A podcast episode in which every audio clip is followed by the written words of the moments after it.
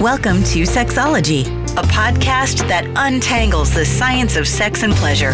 And now, with this week's episode, your host, clinical psychologist, Dr. Nazanin Moali. Hello, everyone. Welcome to another episode of Sexology Podcast. I'm your host, Dr. Nazanin Moali. In this episode, I'm answering some of the questions that you guys have sent me, and also I'm gonna play this very interesting recording that one of our wonderful listeners sent us in response to a FSIAD episode and how she was able to transform her sexual desire after being in a sexless relationship for a while. So definitely stay tuned. My apologies if there's been few de- few weeks delay in answering some of these questions. Uh, unfortunately, this has been very emotional year for me. Lots of different things happen, and how I usually cope with emotional challenges and things that come up is I take time off to do training slash vacation. So I just returned from Hawaii. One of the wonderful couples therapists that I respect, Terry Real, was presenting at the conference in Kauai. So I was able to see him, learn lots of good strategies and intervention to use with couples, and also gave me some time to reflect and pause and breathe. And I came back refreshed and ready. And first thing, I'm recording some of the questions that you guys have. Also, if I'm answering a question and you it resonates with you, but also you have other suggestions, I would love it if you can help us with answering these questions by record your solution and feedback at sexologypodcast.com. All you need to do is to say which of the questions you're answering and leave us a feedback and I will replay it in the show if I find it helpful. So here's the first clip. Hi, uh, my name is Bob. I'm just trying to get some uh, advice about a long distance relationship that I'm in. I've been texting this young lady for about six months. Um, I'm in the U.S., she's in Vietnam. She is Russian, and uh, I'm going to go see her for the first time next week. So I have concerns about uh, my own sexual desires and staying faithful and that sort of thing. And even if this long distance relationship can work, um, we seem to be getting along pretty well on Skype and talk a lot. So that's a good thing. Just would like your advice. Thanks. Well, Bob, I have tons of feedback when it comes to long distance relationship. I've been in several of them and I had mixed experiences with them. First of all, how exciting that with use of technology you were able to connect with this woman that you've been texting, skyping for 6 months. So this is not a, a one night kind of deal. It seems like you find yourself attracted to her for several months. Now you're thinking about the next step. I'm excited and curious to see how was the result of your visit with her since a few weeks passed and you send it send this to me. But when it comes to long distance relationships, there are few things that's important for you to keep in mind. I wrote about it in Huffington Post. I contributed to the article on long distance relationship. We had a podcast episode around it with one of the psychologists that she lives in France. I leave a link in the show notes to all of those so you can look into further resources. But I want you to take it one step at a time. So the first step is like you find yourself attracted to this partner, you're going to visit her. And the reason that I'm saying that take it one step at a time is that sometimes I see it in my clients when they build this expectation, they get disappointed or they put too much pressure on themselves and it's impact their functioning and their experience whenever it comes comes to meeting this new partner, I want you to look at it as a fun experience. And okay, I'm going to see this person and kind of wait and see what would unfold. So I I don't want you to kind of add pressure to yourself with saying that uh, how am I going to make it work. But I guess if you met with her, which this is my guess by now, and you feel that, okay, this is a person that I'm interested in, there is some sexual chemistry here, what can we do as next step?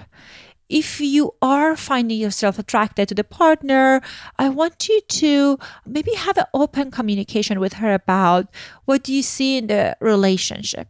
I want you to be honest with yourself. Is this something that you see a future? Are you planning to move abroad? Are you planning to bring her in? Is there a long term plan for you? And you don't need to know exactly, but it impacts your decision. For example, if this is something that you are thinking there's no end date to it, that can be a, you need to have a different approach versus thinking about I'm assessing to see if this is something that can turn to a long term relationship with me or her kind of moving into the same town or same country together. So I want you to kind of assess where you are, what's your goal overall when it comes to relationship in this season of your life. And the next step is kind of talking to her about it, seeing what she sees, what's her expectation around this. So it's really, really important to be clear about it. For example, if she, her plan is to kind of move in with someone, kind of be in a committed relationship in a one location with someone within six months, and you have no plan of being in that setting, that can give you good information at the beginning about what, how do you need to approach this. But if you have this conversation with her, if you find that, okay, you guys, our goals are aligned as far as the path to this relationship, the next step is to talk about the fidelity agreement. Are you thinking about monogamous relationship or are you thinking about consensual non monogamy because many, many people have very successful relationships with consensual non monogamy when it comes to a long distance partner because the way that they make it work is that they are sexual with other partners when their partner is not in town and they are able to get their sexual needs met. And if this is a setting that you want, this is the arrangement that you want, then you can have an open communication about what's okay and what's not okay. How much of it do you want to communicate with each other? What are some of the safe sex practices it's important for you guys to have in place?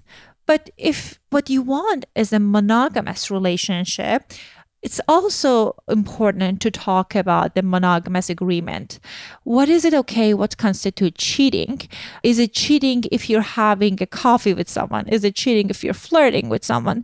Because I think it can be challenge challenging situation for everyone, but specifically if you're not uh, in the same place with your partner, sometimes this insecurities amplifies, and it's important to have some guideline about what is it okay in the relationship and what's not.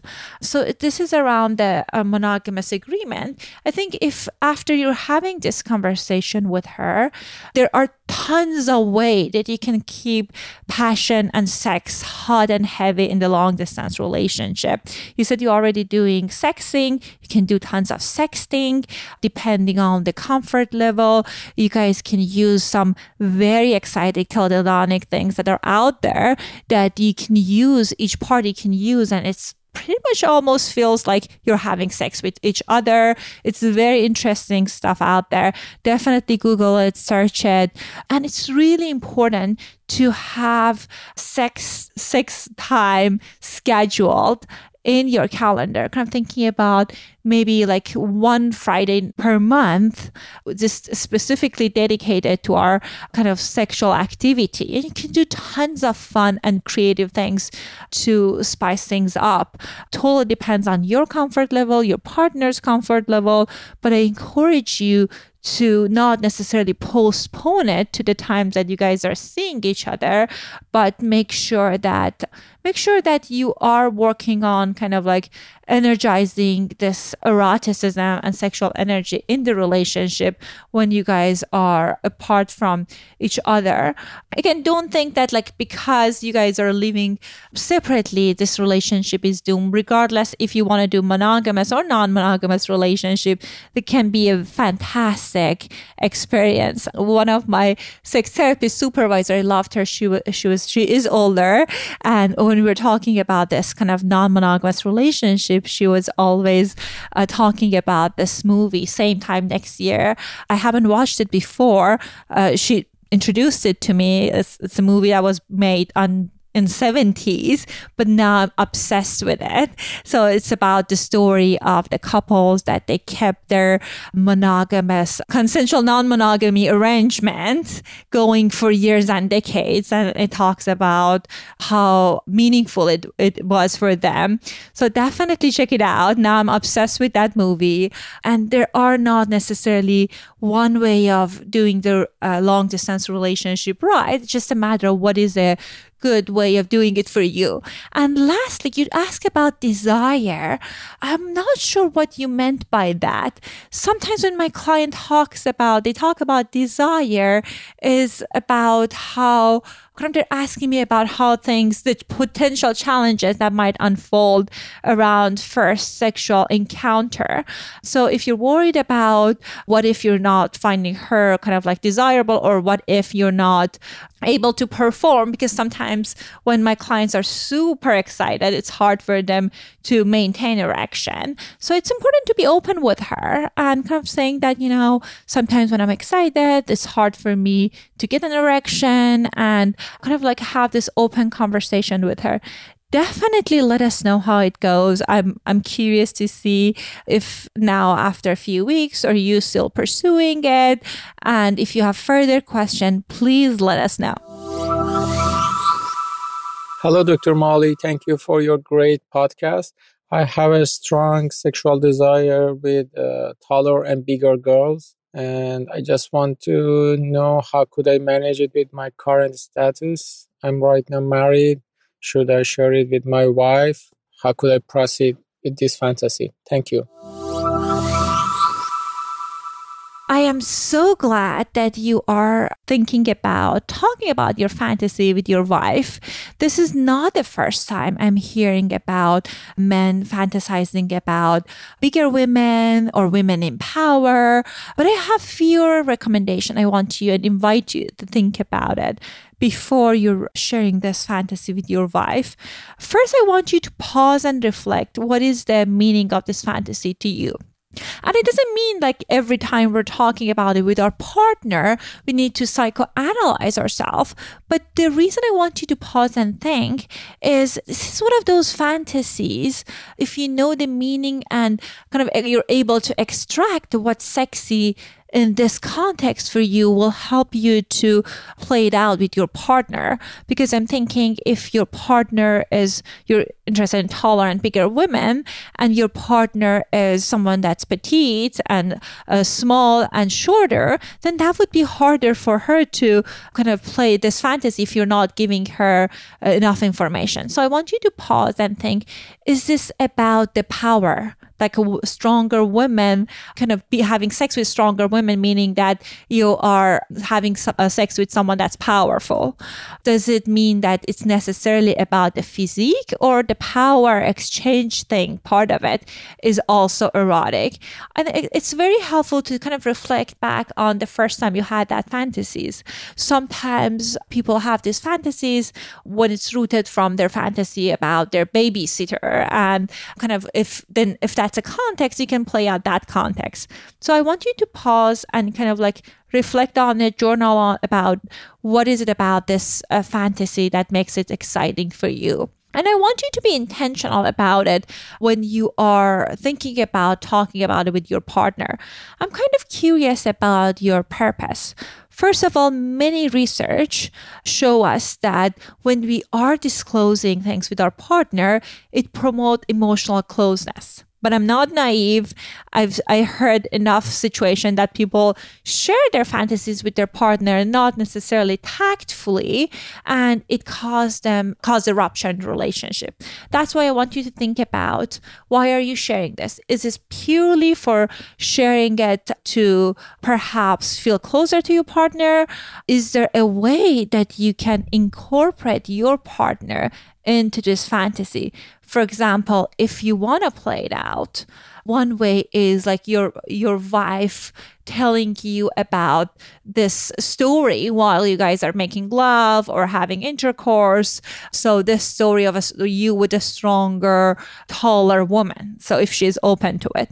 But if it's about the power exchange dynamic, is there any way that you can do a role play that incorporate that? So I want you to think about if you are inviting her to play this out, then how can she play it out given the the person that she is. Like if she's shorter or she's mid height, it would be harder to become a taller woman or bigger girl. So if it's a role that she can take on and perhaps it has same effect, that can be helpful to share with her.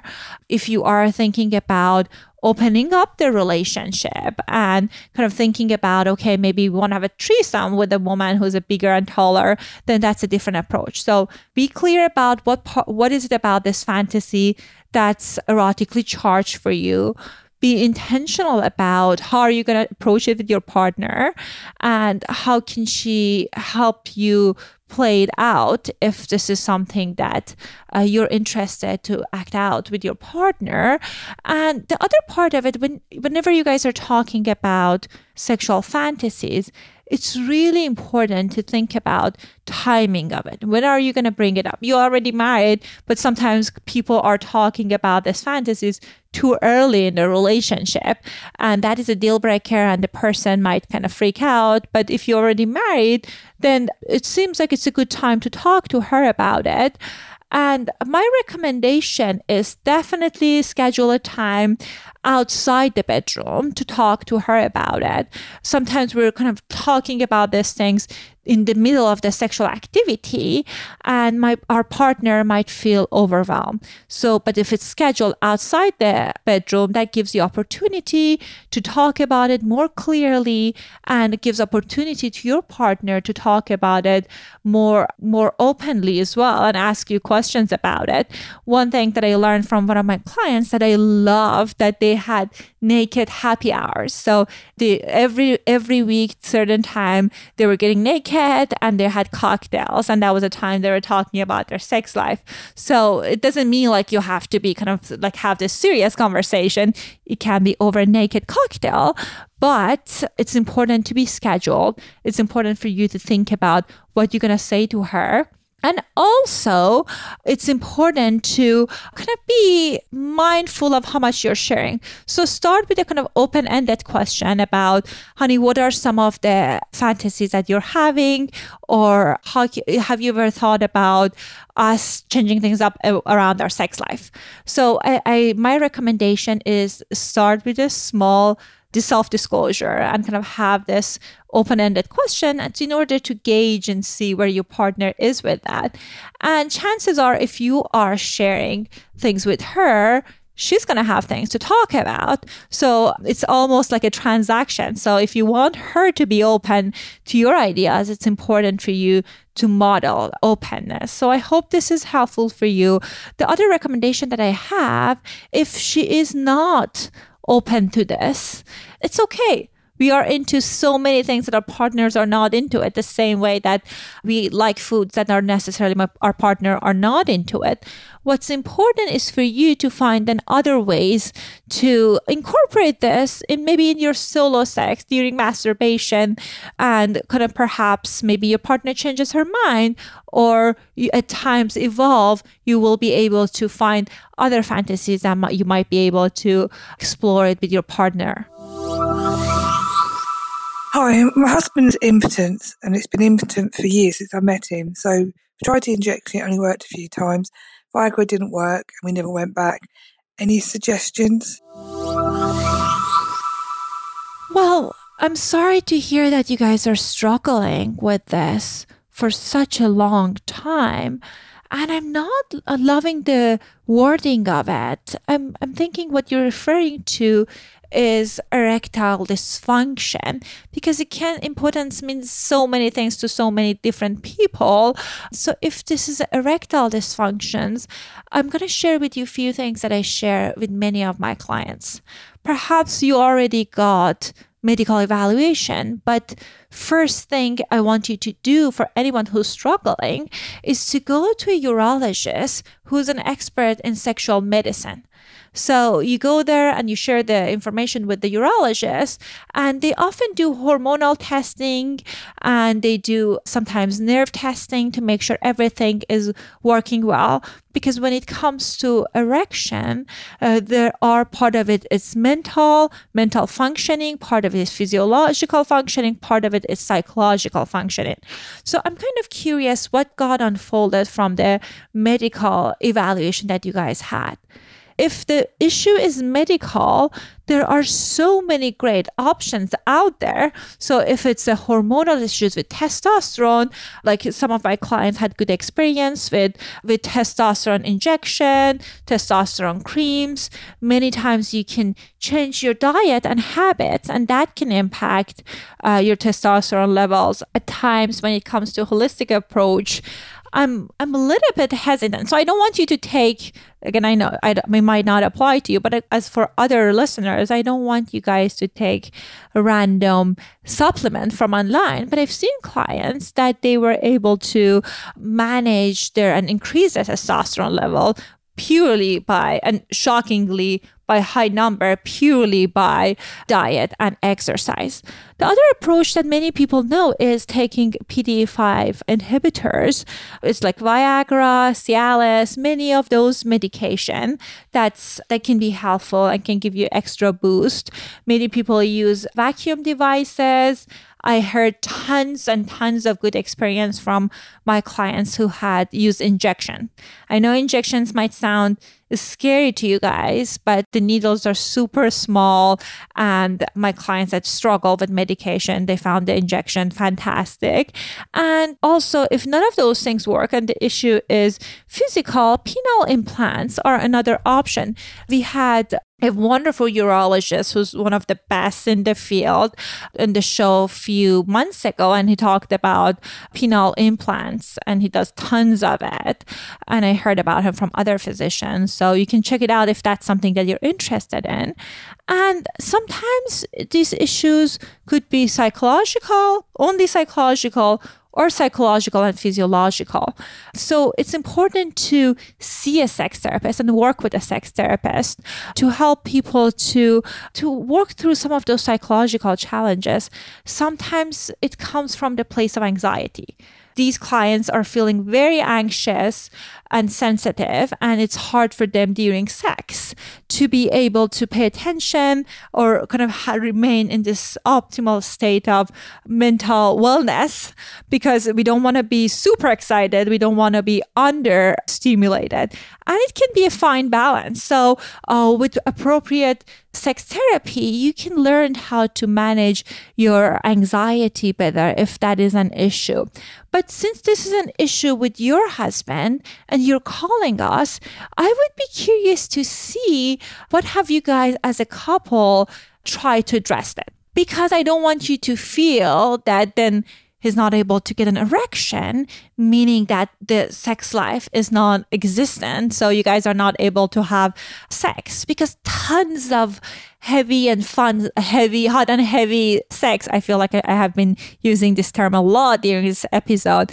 But that's how I feel about it. can happen without an erected penis and i'm not saying that even like even if you don't if you're able to get the most firm penis, I encourage you to use other things during sex that can make sex more exciting or new and ex- uh, novel. So some of the suggestions is mutual masturbation or oral sex, or it could be practicing tantric breathing, focusing on other areas that help you to have and experience orgasm. We all have tons of erogenous zones in our bodies, and maybe it's a time for you guys to explore some of those erogenous zones together. The other recommendation is to use sex toys there are tons of fun sex toys that you can use if if you are focused on penetration, sex toys can be great, great things to augment this. If the issue for him is like losing erection, there are things that he, there are toys that help him to maintain erection. So I encourage you guys to kind of expand your definition of sex. And I invite you to have this conversation about what are some of the tools that you can use that's not necessarily tools and strategies and forms of having uh, sexual experiences that's not necessarily focused on penile vaginal penetration and i can i can guarantee you there are tons of interesting things that you haven't tried. And this can help you to explore some of those things. Uh, so if you have any questions about those i would be happy to guide you to some of the resources i have. I know this is challenging especially if you've been going having the struggles for a number of years but i want you to follow the steps that i said and definitely have a conversation about alternative modes of having these sexual experiences together. Hi, doctor. I have symptoms of premature ejaculations and erectile dysfunction. What do I have to do? So this question is kind of similar to the previous one. So uh, we t- I talked in length about erectile dysfunction. I wanted to talk about a little bit about the premature ejaculation piece. So definitely, as I talked about it in the in response to the previous listener, go for medical evaluation. Sex therapy can be a fantastic way to address this. Also, there are ways that you can get more ejaculatory control. In the recent literature, we, we talk about someone having premature ejaculation if they ejaculate within one minute of intercourse. And you can certainly increase the timing of your ejaculation through practice. So if currently it's at 30 seconds, you can work it up to five minutes or longer. But one thing that I wanted I want you to keep in mind is that longer intercourse doesn't mean like better sex. And I know that right now it might sound kind of like ridiculous, but I, I've been at the other end of the conversation with many, many women that they hated that they had this uh, longer intercourse. And so they talked about the partner feel like they were jabbing them and there's just no, nothing exciting about that. So you can be a better lover with being attuned to your partner's need, but not necessarily not focusing on firmness of the penis or how long you last. So beside the medication, beside the medical evaluation, medication route that I mentioned and sex therapy, another strategy that I recommend people when they are interested to increase the time of their timing of their ejaculation is this directed masturbation method. It's, it's a behavioral strategy. What you do is you start masturbating. So when you get to the point that it's eight or nine, let's say seven or eight, in the, in the excitement level 10 means ejaculation, I want you to stop and let the arousal subside. So stop touching yourself, let the arousal subside. And when you lose direction, I want you to start again. And I want you to start timing it so you can kind of build on that. And maybe after, for first time, after like five ten minutes, you can allow yourself to release the uh, ejaculate and you can increase the timing like that.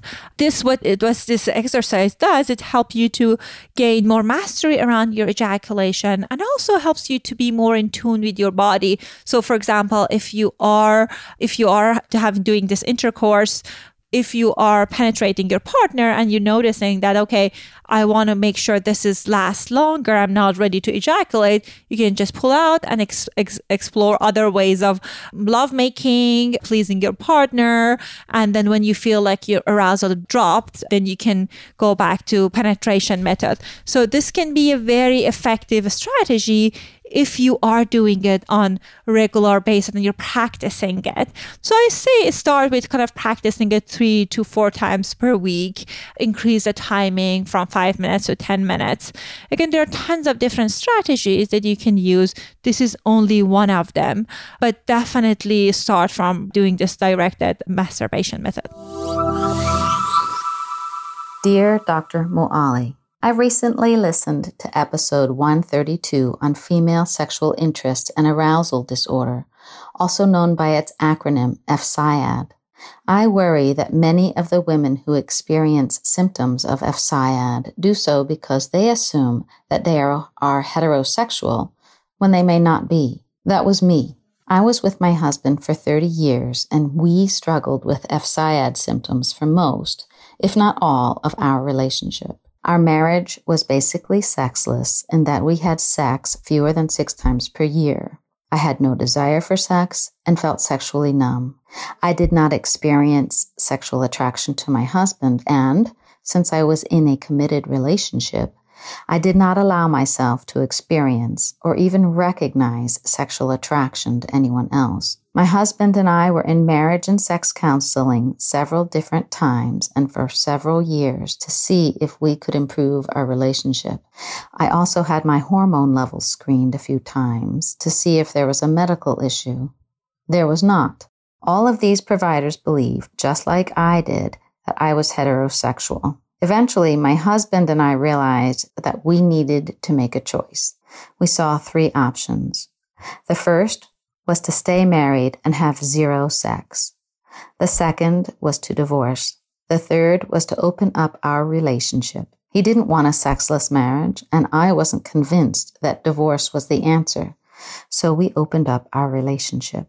We were honest with our teenagers and let them know their father was going to start dating and that we were not divorcing. I let our kids know that I wasn't interested in dating, but I was fine with their dad dating. At this point, I was leaning toward identifying as asexual. I was very relieved when my husband started dating another woman. As the months went on, however, I realized I wasn't ready to fully identify as asexual. I was only 48 and I didn't feel comfortable saying that the rest of my life was going to be non sexual. So I made an intellectual decision to seek out a same sex experience. I started dating a woman and we quickly became sexual. I felt so sexually alive. I had a lot to learn. However, I had finally realized that I was gay. Now, when I look back at my younger years, I can see clues that I was probably gay my entire life. I just didn't recognize it at the time. My husband and I eventually divorced and continue to have a friendly relationship. Since coming out in my late 40s as a gay woman, I have met many other women who also discovered their homosexuality late in life. I wish our stories were told more frequently and that more therapists and providers recognized this phenomenon. I would love to help other women discover their sexuality earlier in their lives than I did. Have you heard of this phenomenon? Do you know of anyone in your field with experience and expertise on this subject? I think you are an excellent interviewer, Dr. Moali. I appreciate the guests you select and also the skill with which you redirect and encourage some of your guests to be more inclusive of the LGBTQIA population. Thank you for creating such an important podcast. Thank you so much for sharing your story with us.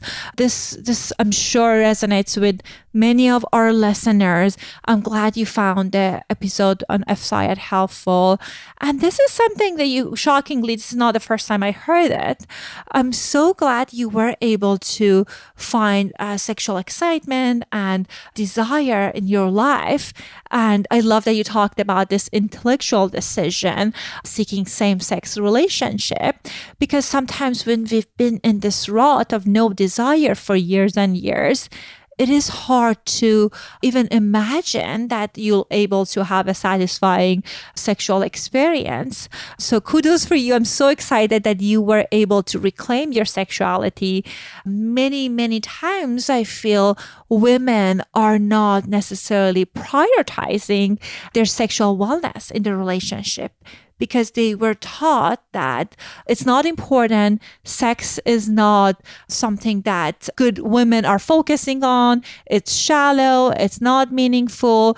And sometimes people put this label of asexual orientation very quickly. In my practice, I often see when I see struggles with desire, I see oftentimes relational issues, health issues, psychological shame and guilt related to sex. At times, they are people are in a relationship with the wrong gender all of these things are very possible. And I want all of our female listeners to know that your sexual wellness is important, your desire is important, and experiencing desire is kind of feeding into your eroticism. It is a form of self care. So if you are feeling you're not where you want to be in, in your sexual desire spectrum, I wrote this ebook on this that I would be happy to share with you. I have some ideas about what you can do to increase your sexual desire. You can you can follow the link in the show notes on how to get the book. It's completely free. If you are on my newsletter, you already got it this week.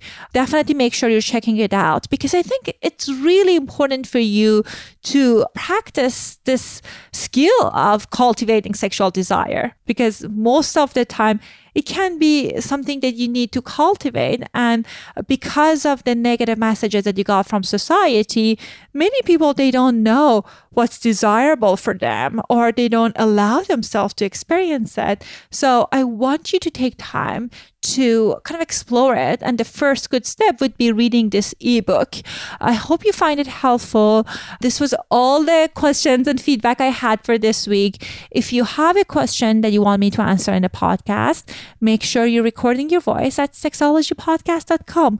I love you and thank you so much for listening to this show, and I'll talk to you next week. Thanks for listening to Sexology Podcast. For more great content, visit www.sexologypodcast.com. Please be advised that information presented on this podcast is not a substitute for seeking help from a licensed mental health provider.